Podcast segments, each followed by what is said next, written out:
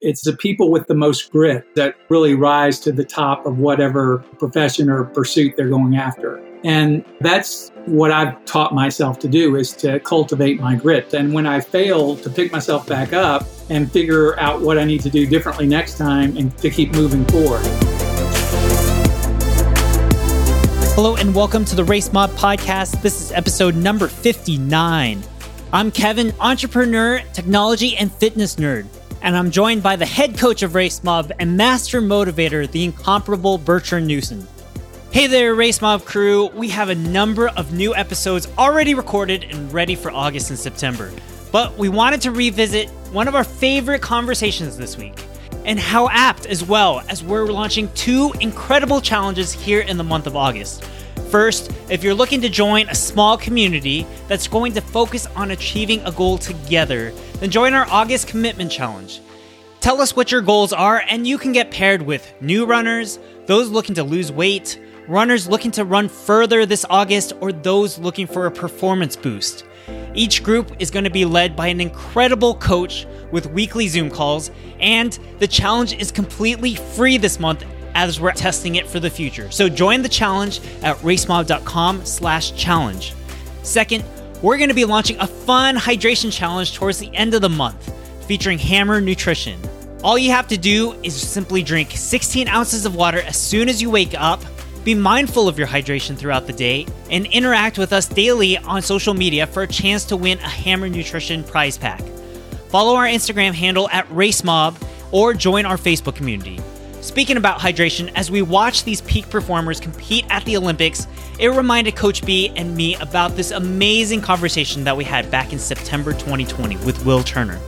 This world record setter was hospitalized during his first half marathon because he didn't know how to handle his hydration properly.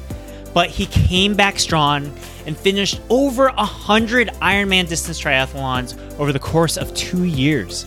On top of that, he's just a fantastic storyteller, and you learn a lot from this whole conversation. So, without further ado, let's get into this conversation with Will Turner. We are so excited to welcome Will Turner to the Race Mob podcast. Welcome, Will. Thank you. Awesome. Well, I mean, you're most well known for shattering the world record in Ironman triathlons over the course of one year and then two years when you continued it on. And I'm sure that we're going to get into it really, really deeply. But you're also known for this motto, and it's live your bold. And so, what does live your bold mean to you? Yeah, live your bold is just being your best self, pushing yourself, pushing your limits, um, pushing through your comfort zone to live more boldly, to, to really not let things or yourself or other people hold you back for what your potential is. Awesome. That's a great motto. Can you walk us through how you got into athletics from a very early age? I grew up on a farm in Virginia and, you know, we had cows and horses and at one point some pigs and, you know, so it was a very active outdoors kind of lifestyle that I had as a kid. I played little league sports. You know, my, my parents definitely pushed us in that direction. So I played little league football and baseball and I, I swam on a swim team and all that sort of stuff. Early on, I mean, probably by the time I was 12 or so, I, I, I did have some just an ability to run pretty good, better than other things. I was always tall and lean and a skinny kid, and my brother was just the opposite. He was very stocky and muscular, and my my brother loved football, and so he wanted to play on football team. So I got drafted because we always did things together. He was a couple years younger than I was, but I got drafted to you know go out for little league football too, and I was awful at it. one part about practice that I like um, was that at the beginning of practice and at the end of practice, the coaches would make us run a lap or two laps around the football field. And I would always finish first among all the kids, you know, and I would look back and I'd be 20 or 30 yards ahead of everybody. And I just made it my mission just to like put some distance between me and everybody else. At one point, my football coach, who realized I wasn't very good at football, you know, after I got back from my lap one time, he said, Will, you should really go out for the cross country team when you get to junior high, which I was a couple years away from then. So that kind of planted the seed. A month or two before cross country tryouts were at my junior high or equivalent to middle school these days, I was in a farming accident with my dad. And literally, I was riding on the behind the tractor where a trailer, a hay track trailer was hooked up. My foot got caught between a tow bar and the, the hits of the trailer. And essentially, when my dad made a turn with the tractor, it caught my foot and literally squeezed it into the point that when the pressure was released, my foot split wide open. Oh my. And and literally I felt this huge just rush of heat and liquid. It was blood, just rush, you know, through my body and through my leg. And I was wearing big old calf high work boots. And my father helped me to the back of the trailer to lay me down to check on things and pulled the boot off and it was full of blood. Long story short, I ended up getting rushed to the hospital, getting hundreds of stitches in the bottom of my foot. That ended my cross country aspirations at that point. Um, and it took me years to even be able to get back to, you know, just normal walking, running without feeling discomfort or pain and that sort of stuff. So um, definitely, you know, not what you want to have happen to you, but, you know, something to, to, to get through along the way. So throughout high school and throughout college, you probably didn't participate in sports? No, not, not really. Very, very little. I, my, my biggest sports accolades in, in, in college was I played intramural jarch and made it to the semifinals. Hey, that is not bad. That's, that's some skills. Live your bowl. exactly. Talk to us a little bit about then when did you actually get into sports and into running? I decided when I was in my probably my late 20s, probably about 27, 28, I decided on a whim that I wanted to do a half marathon. And I started training, but didn't really know what I was doing. And I went for longer runs for me, but I think the longest run I probably did up to that race was about a nine or 10 mile run. And I didn't do training of any consistency. I, it just, I didn't know what I was doing. And I was, this is pre internet, pre being able, you know, I didn't have any friends that ran. It was just like me trying to figure it out. Well, long story short, I show up at race day and it ends up being the hottest day in record for this particular race. This, this is an embarrassing story. So I'm getting to the first water station on the course. And as I'm getting up and I'm seeing all these other people grab water, I'm thinking, you know, I've never been in a race before. I don't know what you do, but I'm thinking, okay, I need to grab some water. I'm like headed over to grab something. And this little like 12, I'm 20 some, this little 12 year old kid like starts running past me. And I look over at him thinking, what in the world is this? and so I avoided the water. I keep going, you know, I'm like, I'm not on this get past me. So I keep going. I don't stop at any water stations. I get to this pretty steep incline hill. It's probably about a 10% incline that's about a mile from the finish line. At this point, the heat has gotten to me. I end up like staggering up the hill and, and the spectators literally stopped me because they were worried about me and made me lie down. I ended up getting taken to the medic tent. I ended up from there being taken to the hospital to get some fluids in me and all that sort of stuff. At the time, my wife and my mother were waiting for me at the finish line and couldn't imagine where I was when they started taking down all the signs and the race was over. They're like talking to the officials, like, my, you know, my husband, my son hasn't shown up yet and they they you know they find me at the the hospital a couple hours later. Wow. That was the first time that dehydration, you know, took the best of me, and um, it wouldn't be my last. Yeah, you said it, it wouldn't be your last. So I think the first couple you were running into dehydration issues, right? What got me into marathons years later, I had a friend who had a brain tumor, and um, he was married to one of my best friends, and and she had decided she was going to run the Richmond Marathon to run raise money for the Virginia Brain Tumor Fund. And she asked me if I wanted to run with her. And I wanted to support them, but my running in those days was running two to three miles with my golden retriever just to get his energy out. And that was it. So running a marathon was like, whoa, I hadn't tried anything of any long distance since my half marathon debacle. So um, at this point, I was like 44 years old. And um, I, I decided to, to run the, the marathon for Tom. And um, that started my more endurance focus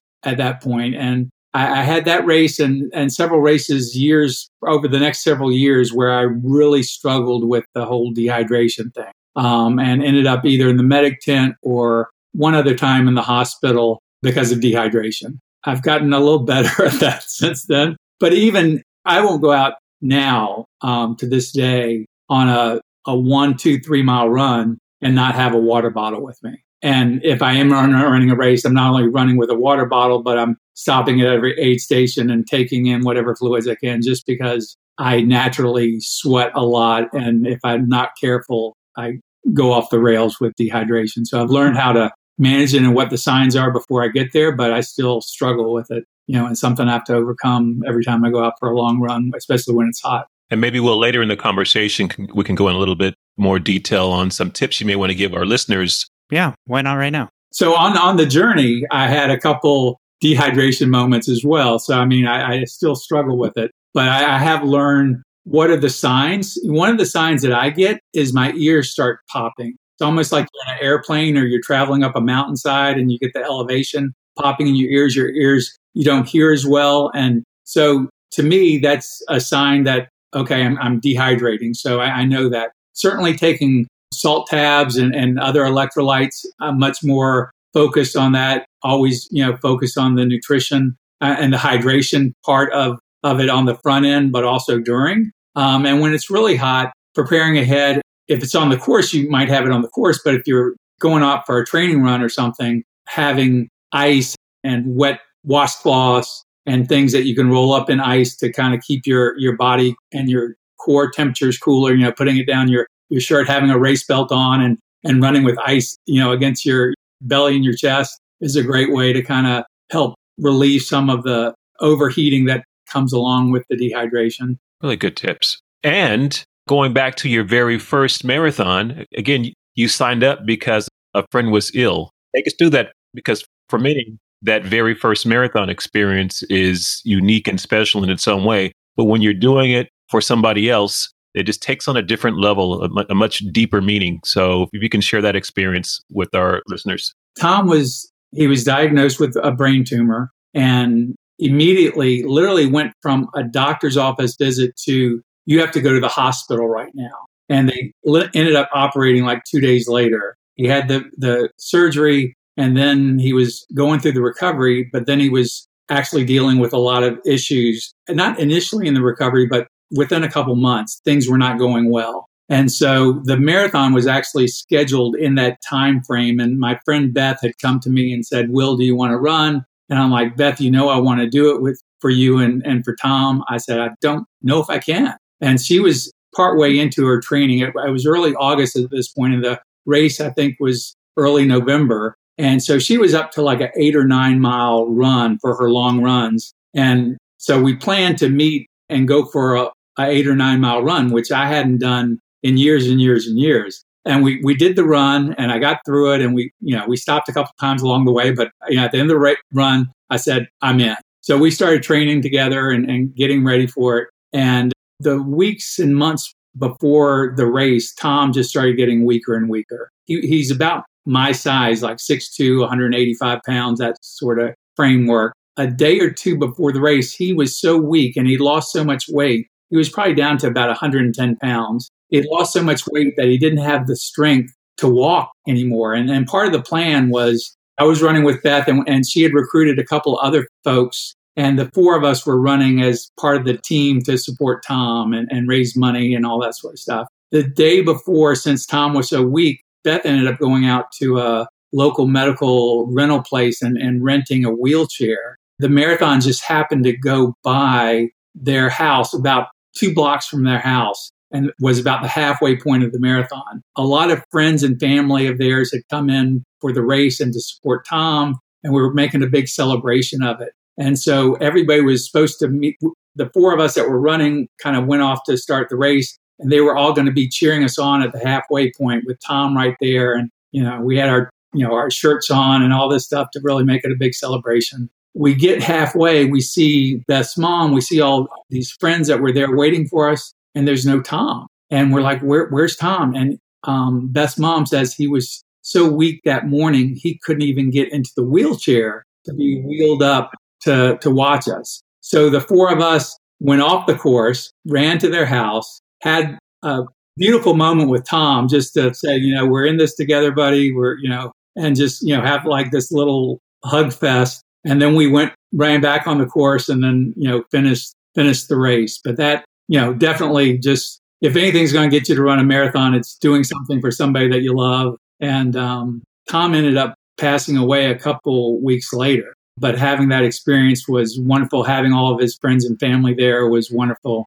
The uh, little prologue to uh, the story, a year later, Beth says to me, she goes, You know, Tom was actually a marathon runner. He had run like eight or nine marathons. And the next year, the Philly Marathon was coming up. And she said, Will, the Philly Marathon was one of Tom's favorites. You want to do it this year? And so I'm like, Absolutely. So the, the following year, we ran the Philly Marathon. And I've run many races, you know, since then, you know, in honor of Tom. And definitely is something that that makes you push a little harder when you've got a good purpose for doing it. Thank you so much, Will, for sharing. Talk to us, if you would, about after that first marathon and how did you get into running after that? And, and was there a point where you started actually enjoying runs? Because um, you said before that first marathon, you, you weren't enjoying it too much. After that first half marathon experience, I had some more runs. I, I started getting to running a little bit more. Actually, organized uh, Richmond's first stairwell race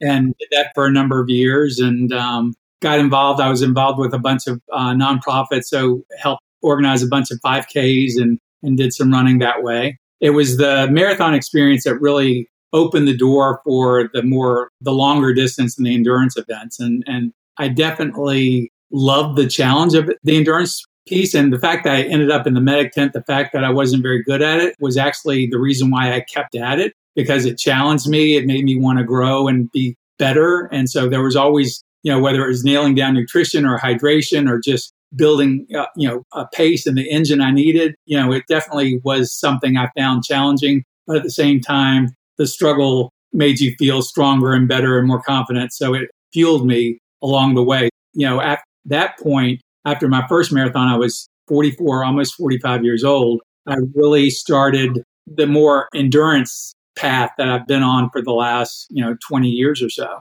So talk to us about triathlons.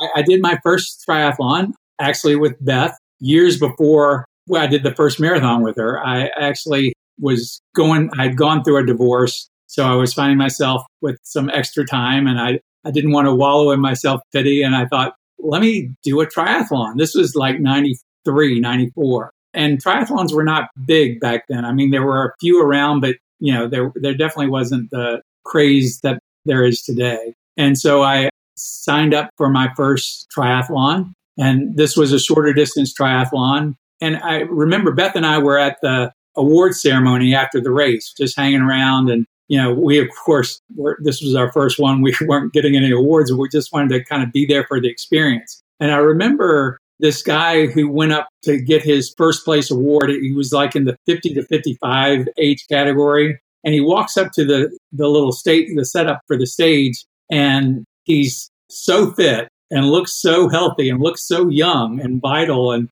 and strong. And, and I'm thinking, that's what I want to be when I'm 50 some years old, right? I want to be that guy who, you know, is still out there doing it and pushing it. And so he became, you know, a very inspirational figure. And I, he actually was a member of my gym. So I used to see him on a regular basis and, you know, talk to him and that sort of stuff. Um, but that got me started on the path of triathlons. And I was combining the triathlons with the running at that point and, you know, being fairly consistent with it. And as I was coming up to my 50th birthday, I decided I wanted a BHAG, which is a big, hairy, audacious goal. I thought, what would be a big, hairy, audacious goal? I can combine the endurance side of things with the triathlon side of things. And obviously, the idea was I could do an Ironman the year I turned 50, which at that point in my life, I thought that was huge. And it, it was, you know. And so I, I trained for my first Ironman. Actually, at that point, Beth had moved to New Zealand after Tom had died. She had some connections in New Zealand, decided to move to New Zealand. And so I decided to do my first Ironman in New Zealand and go visit her, which was amazing. And that just started the journey. It ramped up the journey even more. I mean, that experience was life changing in a lot of different ways. And I started to really, on that part of the journey, really embrace you know, the, the hard training, the discipline training, the commitment that I needed, definitely training harder than I'd ever trained before and really studying the art and science of what I needed to do to be the best athlete I could be at that point. And, you know, that led to doing an Ironman. Started every other year, then it started every year, then it turned into a double, and it turned into a quadruple, and then it turned into 105 Ironmans over two years. It definitely was a slow build. You know, it, it's not something I went into and said, I got this, but, you know, I had been over the last 10 years before I started the 60 at 60, you know, and then on to the 100 plus, you know, I had been testing myself more and more and getting to the point where I could get to today or get to where I needed to be. And part of that success has been being injury free over all of these years. And so, can you talk to that? Talk to how you prevent injuries? You know, it's definitely a lesson learned kind of thing. I, I tell people that I'm a Zen athlete, um, meaning that I'm very mindful and present, particularly with my body. And so I really pay attention to what's going on with my body and, and making sure if I feel something that doesn't feel right, I'm you know looking at my form, I'm thinking about what I can do, I'm making sure I'm massaging or doing whatever I might need to do if there's a muscle issue. I'm you know working on core strength to make sure I've got that good form. You know, I'm getting plenty of rest and recovery. But again, lesson learned. The, the reality was one of my earlier marathons, not probably my third or fourth marathon, I was doing some biking and I felt something in my knee. And at the time, I was training for the Richmond Marathon. And I noticed after I felt this thing happened that when I ran, it didn't get worse, but it didn't get better. I was in pain and I was in discomfort, but I could manage it. And I knew if I went to my sports doctor, she would say, Will, you got to lay off. We need to do something. You can't run the marathon. And I was being very stubborn, and, you know, as many athletes are. Wait, what? Really? really? Yes. right? And so, literally, I trained for the marathon and I cut back my training regimen, you know, to not train as hard or as, as long but enough so I could get through the marathon okay. And I knew that I was just going to do this marathon for fun. So I wasn't going to try to do any PR or anything. So I had a company back then that was called Dancing Elephants Achievement Group. And um, we had run a local 10K race and we had run in Dancing Elephants t shirts with tutus at one point. And so I decided for the marathon, I was going to wear a pink tutu. And on the back of my t shirt, I wrote, Got a bum knee, shouldn't really run, but the marathon is just too, too fun. so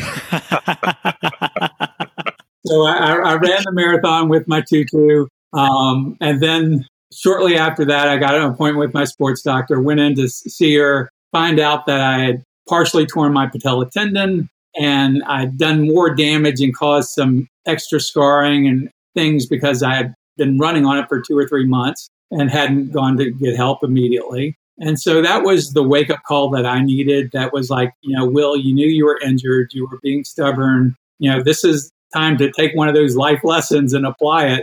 So ever since that point, that's what I've done with my running. And that's where I, the Zen athlete part of me comes into play is I, I, I don't want to, it ended up taking about 18 months from start to finish before I was back where I was pre injury. And I'm like, I'm not going to go through that again. So I do a lot of things now that I didn't do before just because I learned the hard way. So if anybody's listening out there, don't to repeat my mistakes to learn from them, hopefully. It's a great takeaway. You know, that's a, a, exceptional takeaway. You know, when you're looking at your time and your pace and all that sort of stuff, you're, you're trying to nail a race, you're trying to nail a workout. And sometimes because we're so focused on that, we're not paying attention to our bodies. And I think most of us have enough awareness to realize that you know, we can push ourselves and just mentally tough it out and give it everything we've got. And that's okay, but we, we shouldn't be doing that when there, it can cause physical harm or where we've got a damage that we can exacerbate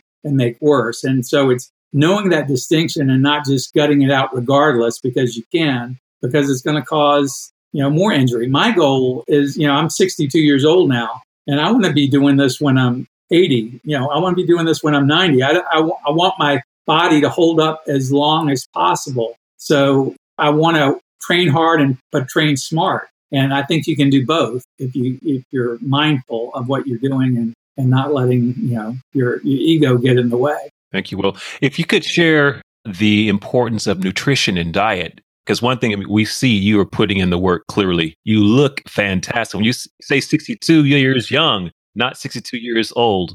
Um, but if you could share and kind of peel back the curtain on your diet and, and how that has helped sustain your health um, as you continue to move forward in your uh, fitness journey? I've always been a healthy eater, but I, I'm not obsessed about it. I mean, I don't mind if I have a piece of pizza or a dessert. You know, I don't eat it every day. So, I mean, I don't count calories or that sort of stuff. I just look at my overall diet and just make sure that I'm getting a good balance of, of foods that I need and not, you know, over critiquing anything at any given time. But, you know, I've, I've gone vegan, I've gone vegetarian, I've gone back to, you know, I've kind of dabbled with a lot of different things, but I, I do try to eat a whole foods diet and try to be as healthy as I can, again, without obsessing about it. And, and, you know, certainly that plays out with, you know, when you're racing long, you know, just making sure that in, in the world of Ironman, they say, you know, it's four disciplines. It's, it's swim, bike, run, nutrition.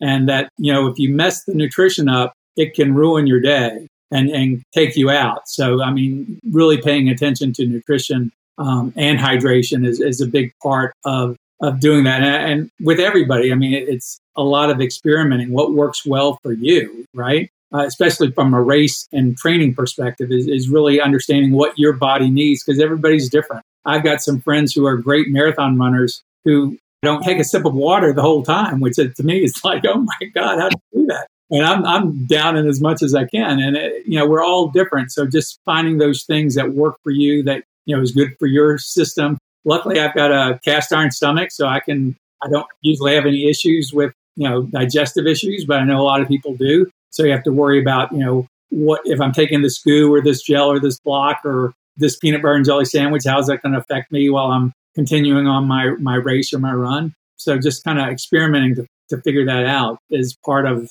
I think, what every athlete's journey is to, to get to some place where they can be performing at their optimal level. What about uh, supplementation? Vitamins, fish oil, protein powders, things along those lines that you've incorporated over time? Um, I've dabbled with a few of those things over time and never really stuck to any of them and really feel like I'm getting a, a balanced nutrition from what I'm I'm eating. The, uh, my only thing is that I've, I've discovered for myself is at the end of a very long workout, and I'm talking like a 20 mile run or um, certainly an Ironman or a marathon or something like that. I've got a recovery drink that I use, and there's a lot of great recovery drinks out there, and you you usually find what works for you, and you like stick to it. For me, it's Endurox R4. I get the chocolate Endurox R4 mix, combine it with almond milk, and I down that, and I feel great the next day. I swear by it because I, I know how it works for me. I was talking to somebody recently, and they said, you know, I was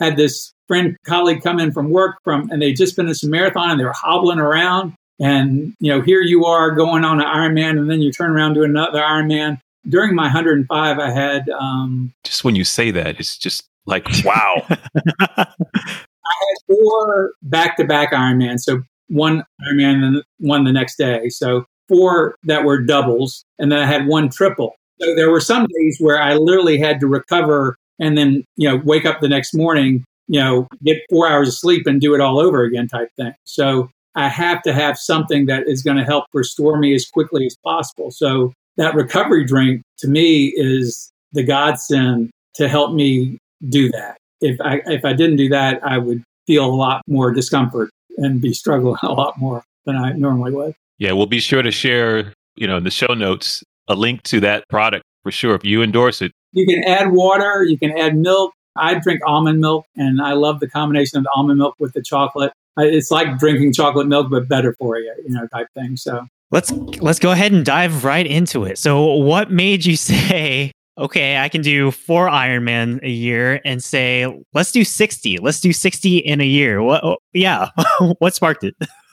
yeah, I told you about my BHAG when I I did turn fifty was to do my first Ironman, and, and while I was doing that, I came across a quote that just really resonated with me, and it said, you know, if your dream doesn't scare you, it's not big enough. And at the time, doing the Ironman was big enough. You know, I'd struggle with some marathons, so I thought, you know, I'm going to add a 2.4 mile swim, a 112 mile bike, and then a marathon. That really scared me. So, you know, that kind of started that path. So as I was coming, actually, it was about three years before I was turning 60. I just had this thought, you know, what should I do when I turn 60? You know, I can commemorate it just like when I turn 50. I can do something big. And the first thought that came in my mind was I could do six Ironmans the year I turned 60. I thought, wow, that would be huge. And, and it would have been. And um, shortly after I had that thought, I was at a local triathlon, a shorter distance triathlon in town. And I, I was coaching some of the athletes that were competing. So I just went out to be a spectator and cheer them on.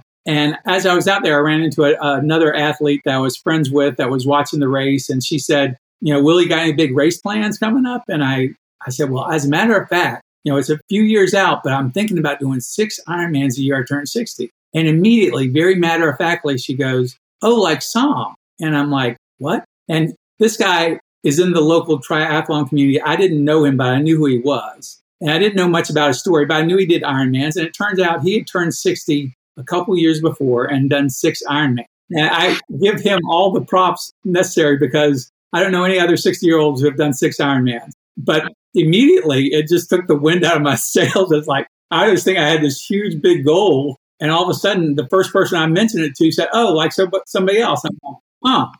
So I, I went back home and I just felt a little you know, depressed about it. And I'm like, what am I going to do now? I wanted this BHAG, this big, hairy, audacious goal. And I think I need to think bigger. And you know, you're thinking, what can I do when I turn 60? Six at 60, 60 at 60. What about? And then I thought of the quote. I thought of, if your dream doesn't scare you, it's not big enough. And that scared the crap out of me. I thought, all right, I'm onto something here.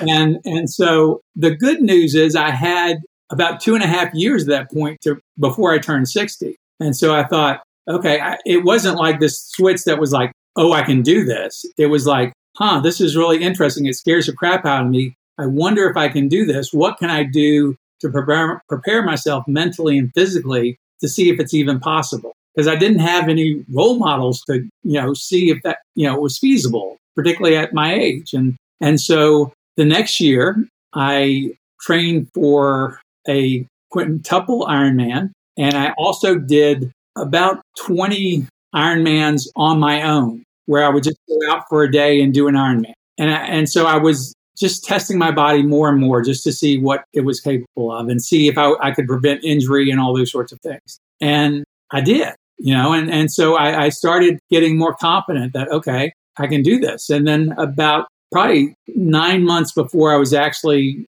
going to start the journey, I started sharing it with some of my friends. And I actually have a lot of friends in the running community locally. And I started sharing it with them. And I thought, you know, I'd get this like that's awesome, Will. You, this is great, you know? And, and all I got was the naysayers. I got the people saying, and these are my best friends out there saying, are you crazy? What do you think? You can't do that. You're going to hurt yourself. You're too old. You're too. They start throwing up all the excuses why it couldn't be done and why it's never been done, all this sort of stuff. And, you know, at first it disappointed me and frustrated me because I'm thinking, you know, here are the people that I expect to support me and they're like throwing crap at me, you know? And then I realized, you know, that they were speaking of their own limits, not mine. They were projecting how they felt about it for themselves and, and saying that it couldn't be done. And that wasn't where I was coming from. And I didn't need to, I didn't need their support. I mean, I wanted their support, but I, I didn't need their belief in me. All, the only person I needed to believe was myself. And so I just needed to continue to fortify myself mentally, physically, emotionally, spiritually to get ready for what would be the biggest challenge of my life. And, and, um, most of those people came along for the ride once I got going, but it was one of those things where you realize that, you know, it, it's your dream, not theirs. And so you can't expect them to jump on and, and be all excited for you right from the get go. And that's okay. You know, as long as you believe it, as long as you want it badly enough, you know, and I, I knew that there was a certainly a, a, a pretty good chance of failure, but I was going to go and give it everything I had. If I failed, I was going to learn a lot about myself and if I didn't fail, it would be, you know, one of the biggest accomplishments I've ever done. So no harm, no foul either way. So talk to us about the planning. What went into the planning for that first year and who helped you and there aren't actually 60 Ironman races in a year, right? All over the world, there's not 60 Ironman races. And so I was basically focused on, from logistical standpoints, I was focused on racing in the US. And I wanted to do a combination of actual races the ones that I could work into my schedule. And then everything else had to be on your own. So I would follow all the race rules and guidelines as far as times and cutoffs and distances and all that sort of stuff. And whatever, like in, in a triathlon, you can't draft off another biker, you know, in, in the bike. And most of the time I was biking by myself. A couple times I would have people that want to join me. And I would say, you can join me, but you have to ride behind me because I'm not going to draft off you, you know, type thing. Everything I did was like up to race standards and rules and that sort of stuff. But anyway, so I had a bunch of races that I, I picked that I, I wanted to do. And then I turned to my partner and I call him my Uber Sherpa. I told him, I said, I'd like your help on this if you want to commit to doing this. And he's like, what do you have in mind? And I'm like, well, you know, we've got a, he's a, a really strong cyclist and he, he loves to cycle mountain passes and up in high elevation and all, and he's cycled all over the country. And so in his mind, we should go to the most epic places, do the Ironman.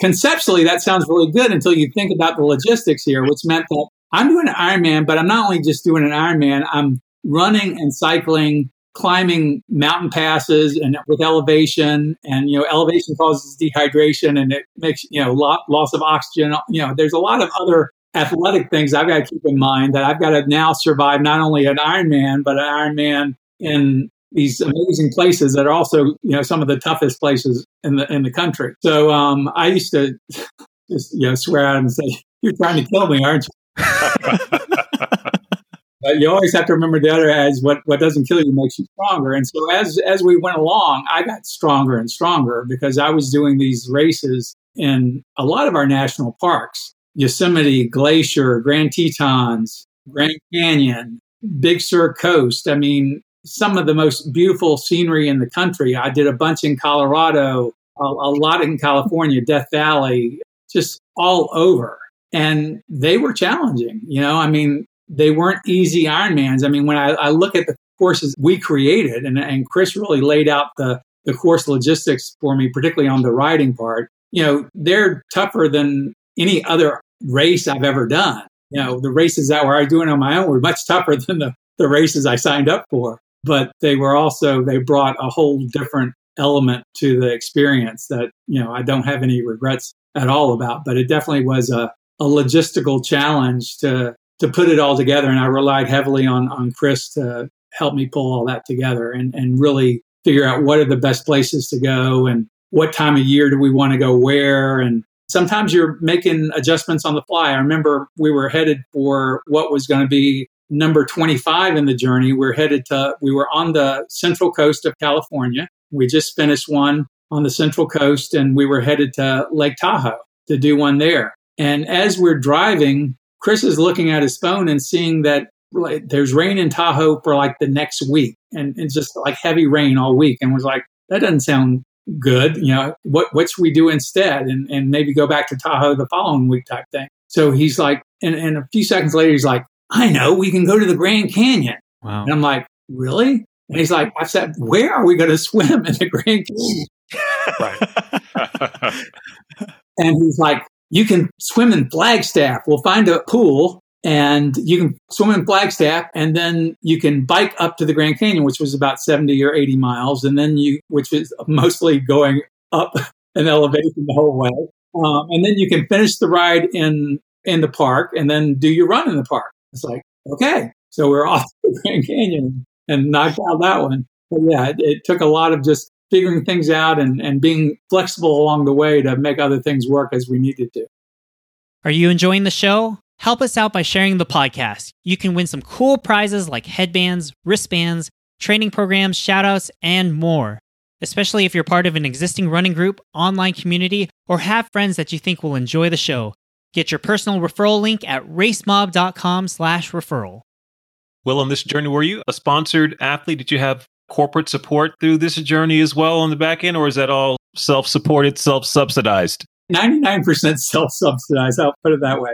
I, I, had a local Fleet Feet owner offer to supply me with my running shoes for the, the duration, which was amazing. I had somewhere along the line, I was doing an Ironman, Ironman Santa Rosa in California, and um, Rudy Project had heard about what I was doing shortly before that and they met me there. They had a booth there, and I was running the race there, and they um, gave me a, a Rudy Project helmet and some racing glasses. And um, I had another experience where I ended up getting a, a Blue 70 gave me a, a free wetsuit, and so I had some some in kind support along the way, which was very nice. But I'd actually tried to get some sponsorship before it all started, and you know who wants to sponsor a 60 year old guy who says he's going to do 60 Ironmans? Apparently, they didn't believe I could do it either. So I think I'll have better luck when I turn 70.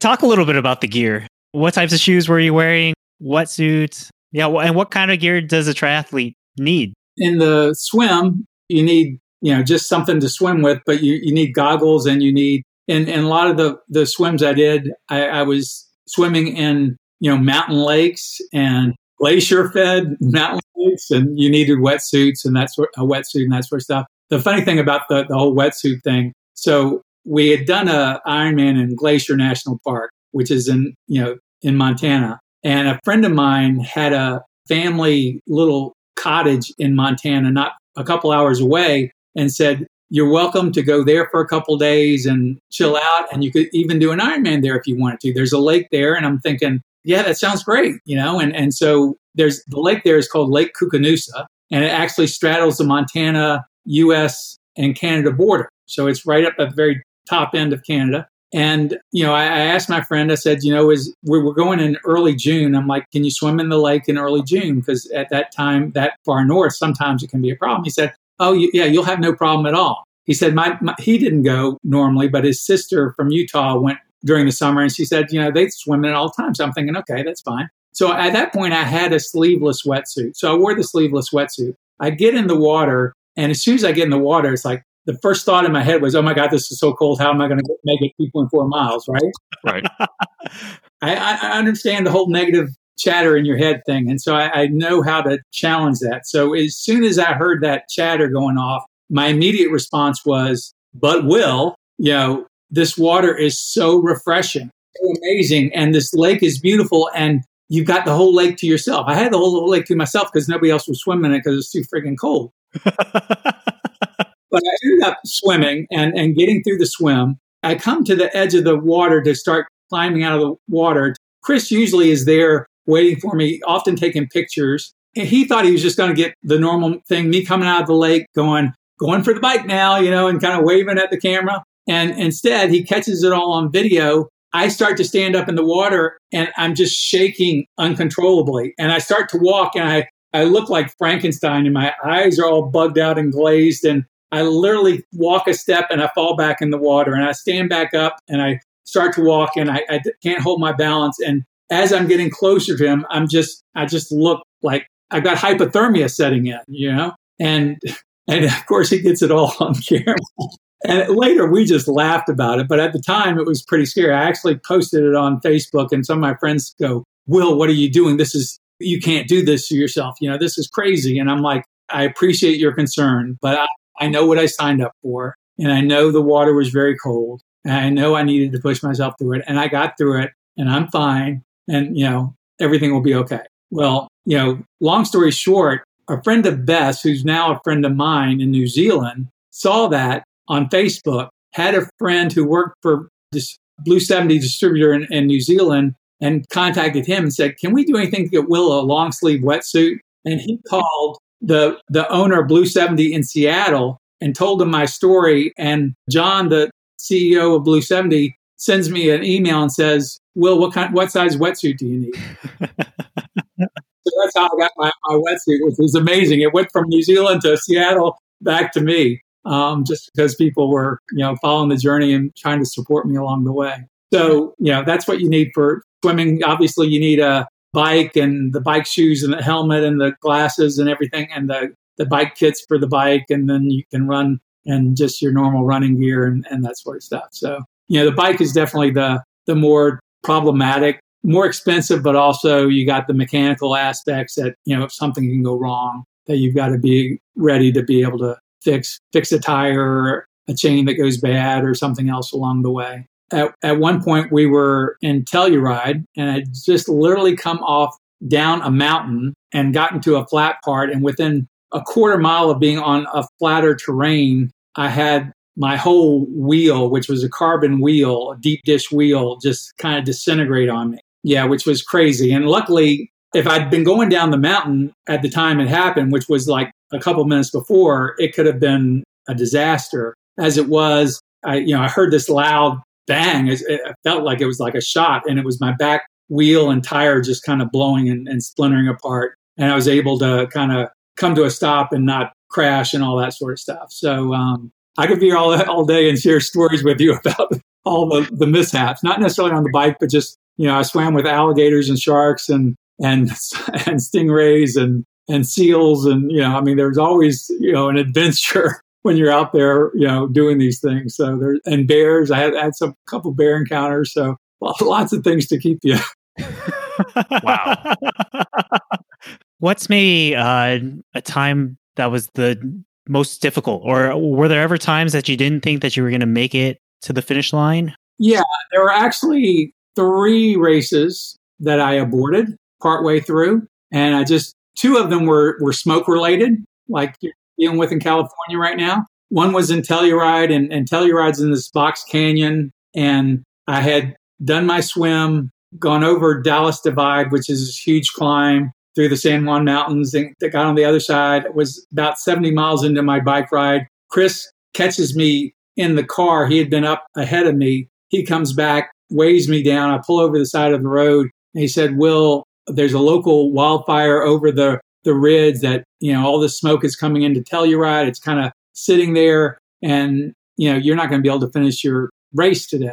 I was on the side of the road and I sat there. We stood there for about five minutes just agonizing what do I do? What do I do? And I had experience um, with wildfires when I lived in California, when I was training for Ironman Lake Tahoe, and I know how the particulate matter can really be dangerous, you know, just causing lung, lung damage even when you don't realize it at the time. And I thought, I can't jeopardize this whole journey for this race. You know, I'm better to pull out even though I'm through the hardest part of the race and, you know, kind of on the back side. And so I, I pulled out of that race and, and ended up you know, making up for it later. I had another race in Alaska where I did the same thing. It was smoke and I pulled it because we ran into a smoke issue. And then the third time on the, the second year, when we decided to keep moving forward on February 5th of that year, Chris got diagnosed with kidney cancer. It came out of the blue. He had peed some blood and gone in to check on it after some tests. He found out he had kidney cancer. And so we literally put a pause on everything for like four months from his diagnosed time to, to getting all the tests and then his surgery and then the recovery time. And in that time, we had decided we were going to try to squeeze one in while we were waiting for results and before his surgery and all that sort of stuff. And we went to Death Valley and I started it and got about halfway through the bike and I just I was so, you know, my mind just wasn't in it. And we were still just reeling with all the, the cancer scare part of it that I just, you know, at, at some point I said, you know, let's just call this a good training workout and, you know, do this another day. And so we did. So even though I only did 45 iron, oh, only.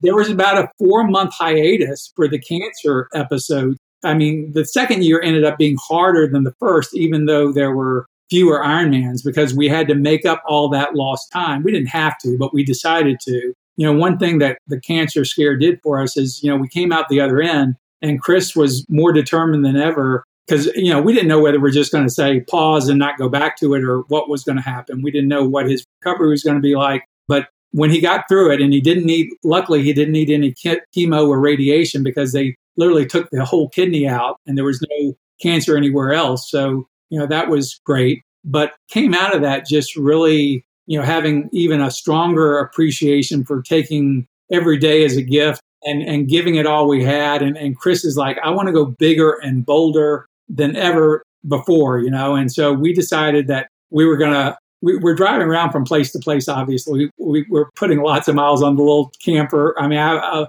SUV that tows a little teardrop camper. That's how we traveled around. So us and the teardrop camper decided to do one. We were doing some in, in the state of Washington, and then we went up to Vancouver and to Whistler and did one up there. from there, we drove through all of British Columbia, all of the Yukon, and into Alaska. So we, we went to Denali. Um, it's like a three or four day just driving nonstop to to get there, you know, and bear country. I mean, at one point in upper northern British Columbia, we saw like 20 bears within a 10 mile stretch of the road. Amazing journey. Um, we came back through Canada and, and, went to Banff National Park and Jasper National Park in Canada, which are amazing. And we did an Ironman there. So we, we really packed a whole lot into that, you know, from by the time we restarted the journey, it was towards the end of May of 2019. So from that point through the end of the year, we were just going gangbusters to pull off getting to 100. And then, you know, I couldn't be satisfied, so I had to go to 105, but that's another. wow. Well, the documentary, when's the movie coming out? I, have told people anybody wants to do one, I'm, I'm ready. I mean, really.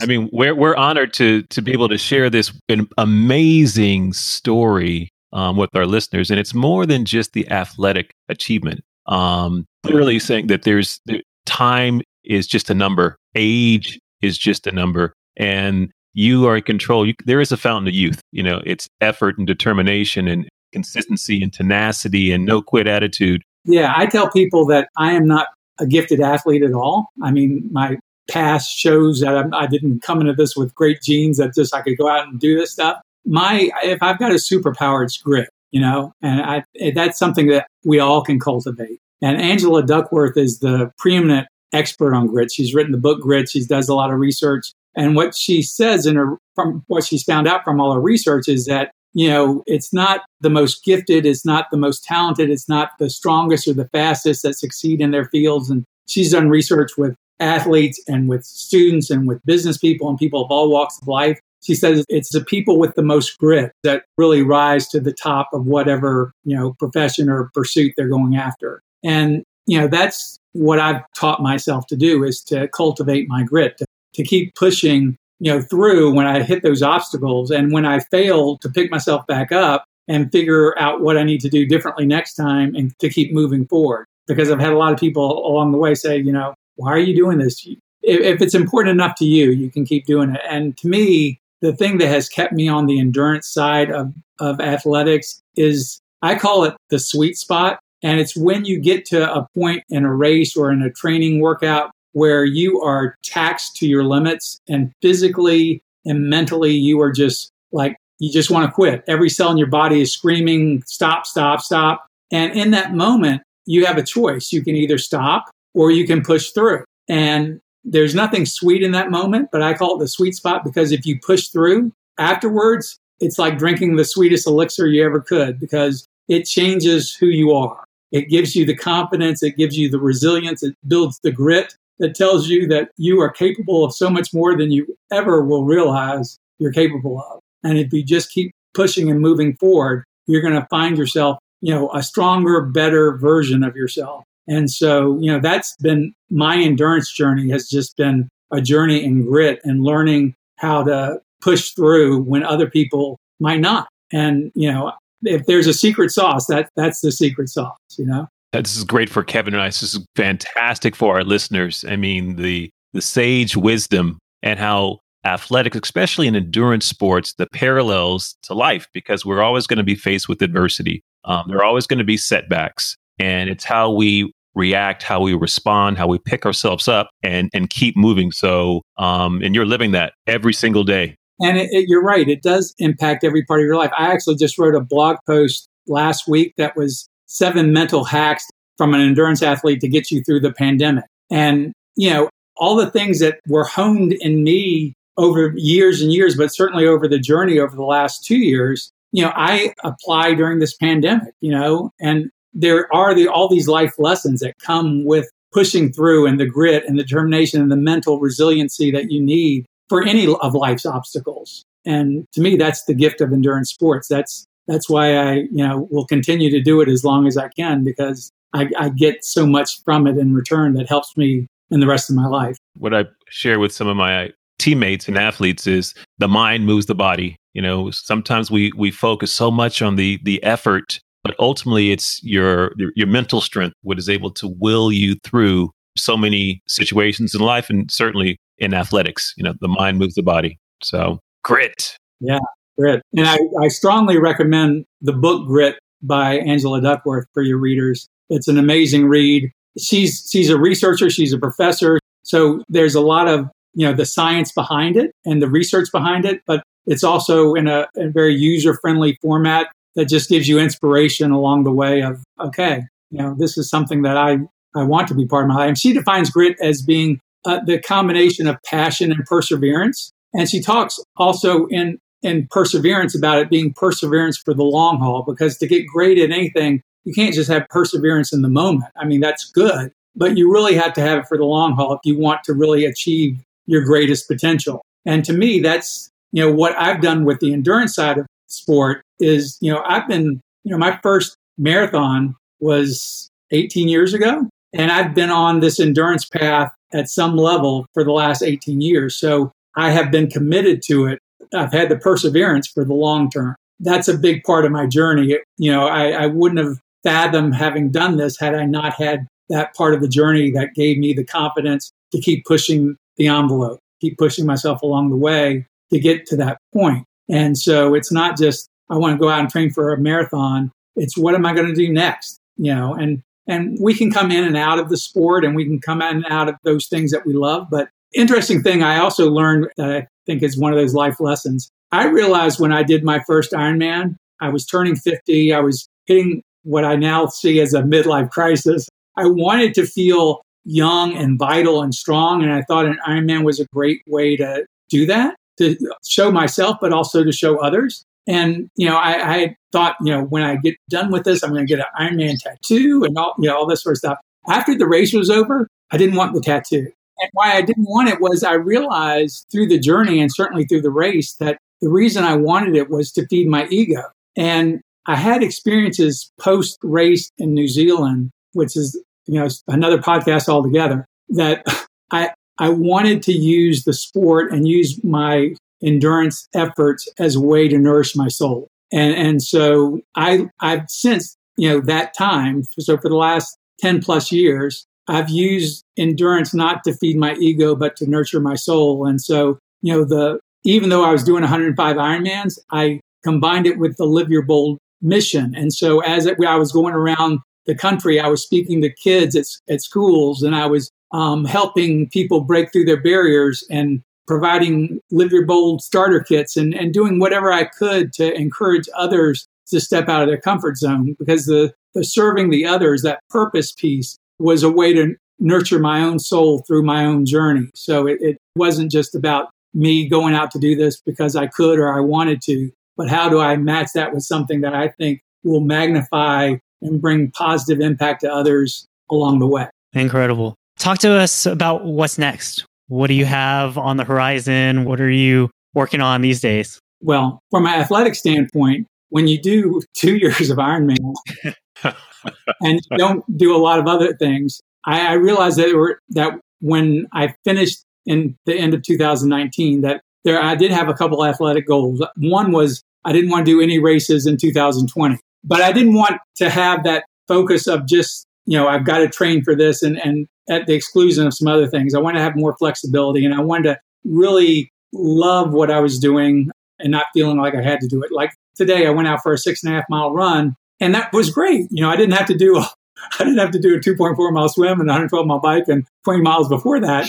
So I, I decided I wanted to work on three things that I lost during the journey. And that, you know, it was strength. I do a lot of core work. I do a lot of weights and, and strength work as part of my own conditioning. And I couldn't, I did that some on the journey, but certainly not at the level that I would normally do it. So I wanted to work on strength again. I wanted to work on flexibility because when you're going from race to race, you're, you're not very flexible. And I'm not that flexible anyway as, as an athlete. So I knew that was something I wanted to work on. And because I was always going long, I wasn't working on speed. And I wanted to get back some of the speed that I lost going long for two years. So those are my focuses for, for this year. And then we'll look at, you know, what races come after that. I've got some ideas. Uh, but, but, you know, the, the main thing is I just want to keep pushing myself, keep having fun and, and keep being healthy so I can keep doing this. I don't know if you've ever heard of the guy named Lew Hollander. He's he was the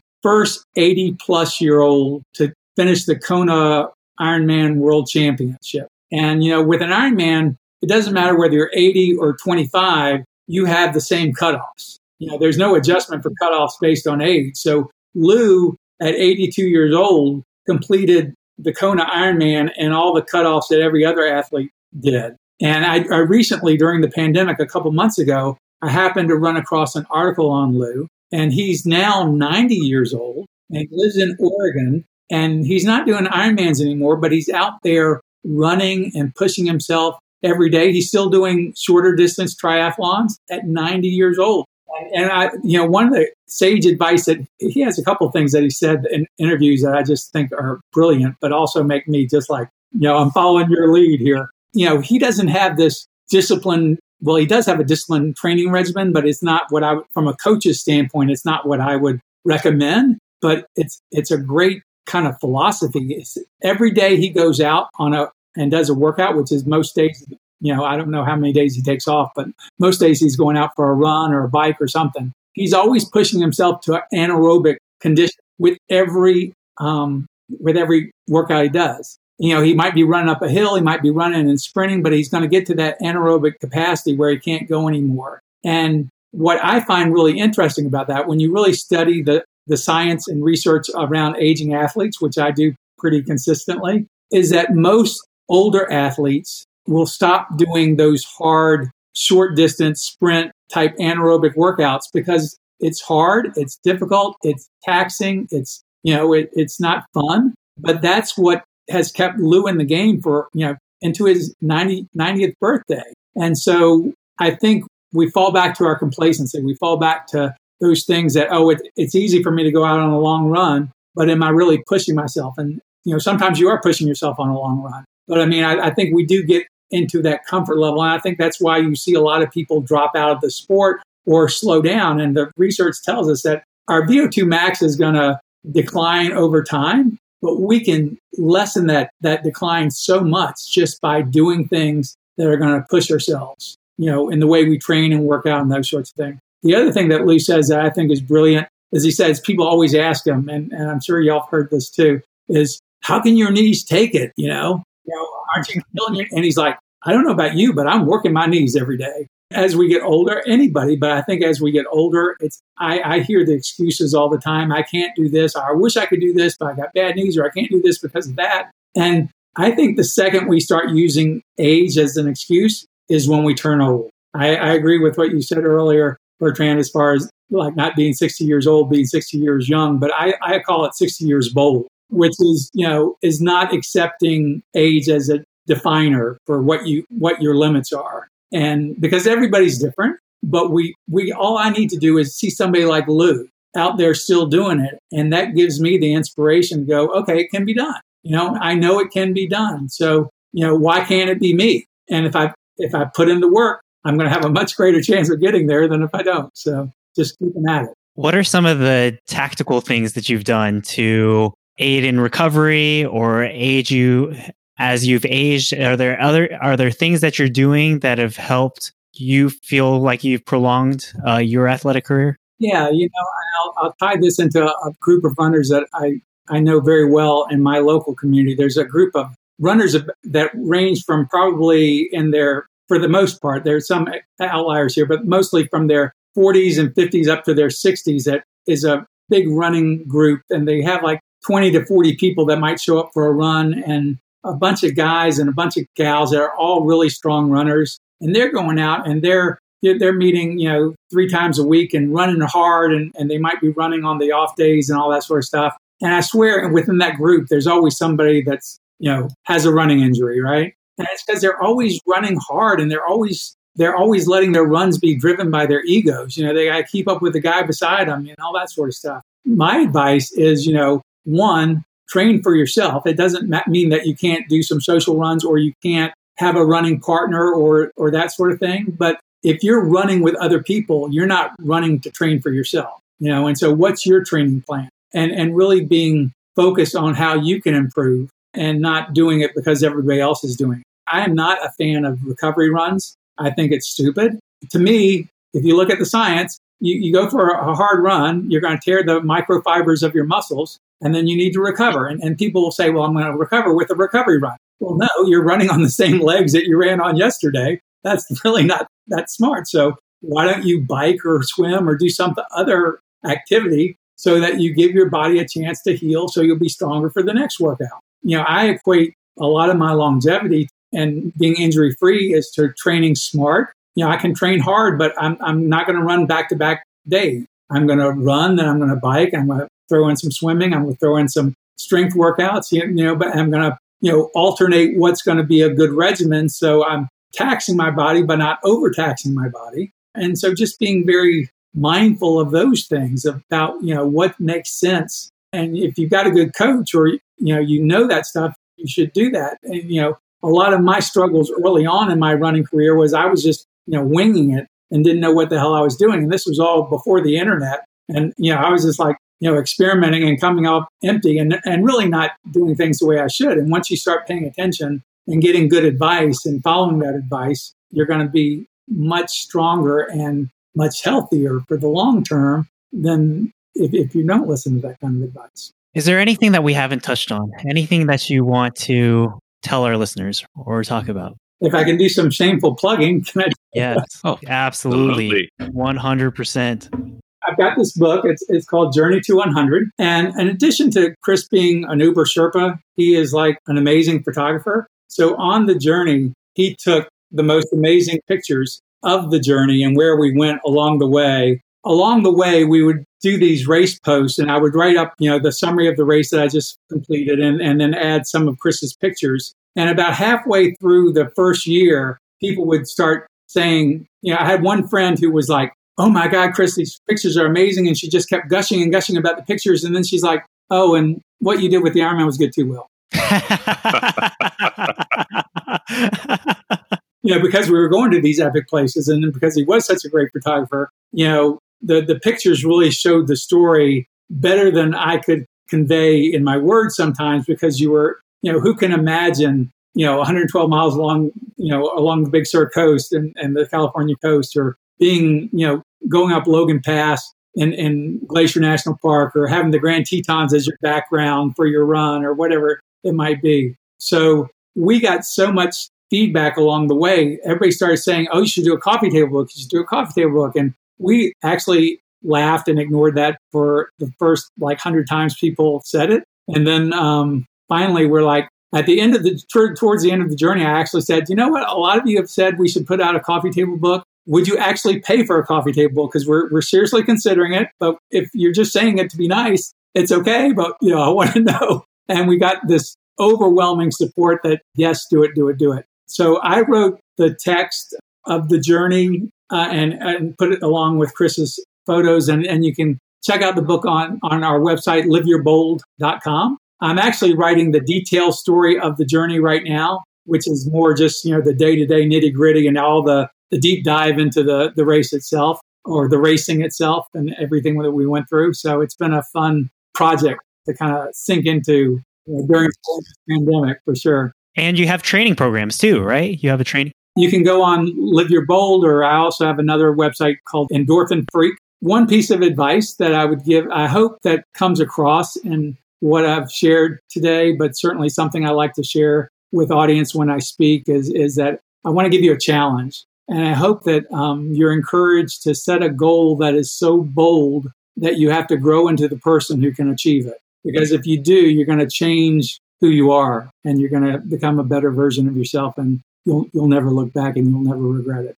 powerful inspiring and um, just fantastic uh, really thank you thank you thank you um, we appreciate you and uh, for making the time and really sharing uh, so many takeaways from our time with you today and uh, a remarkable journey we know that there are more pages being written to the book of will turner the pages don't stop till you stop right that's right. Live your bold. Live your bold. I really appreciate it, guys. It's a lot of fun to talk to you guys. Well, I hope you enjoyed this episode of the Race Mob Podcast. Check out all of the show notes or find a running buddy online at racemob.com. Please subscribe to us on Apple, Spotify, Stitcher, or wherever you listen to your podcasts and leave us a review. Until next time, keep on moving.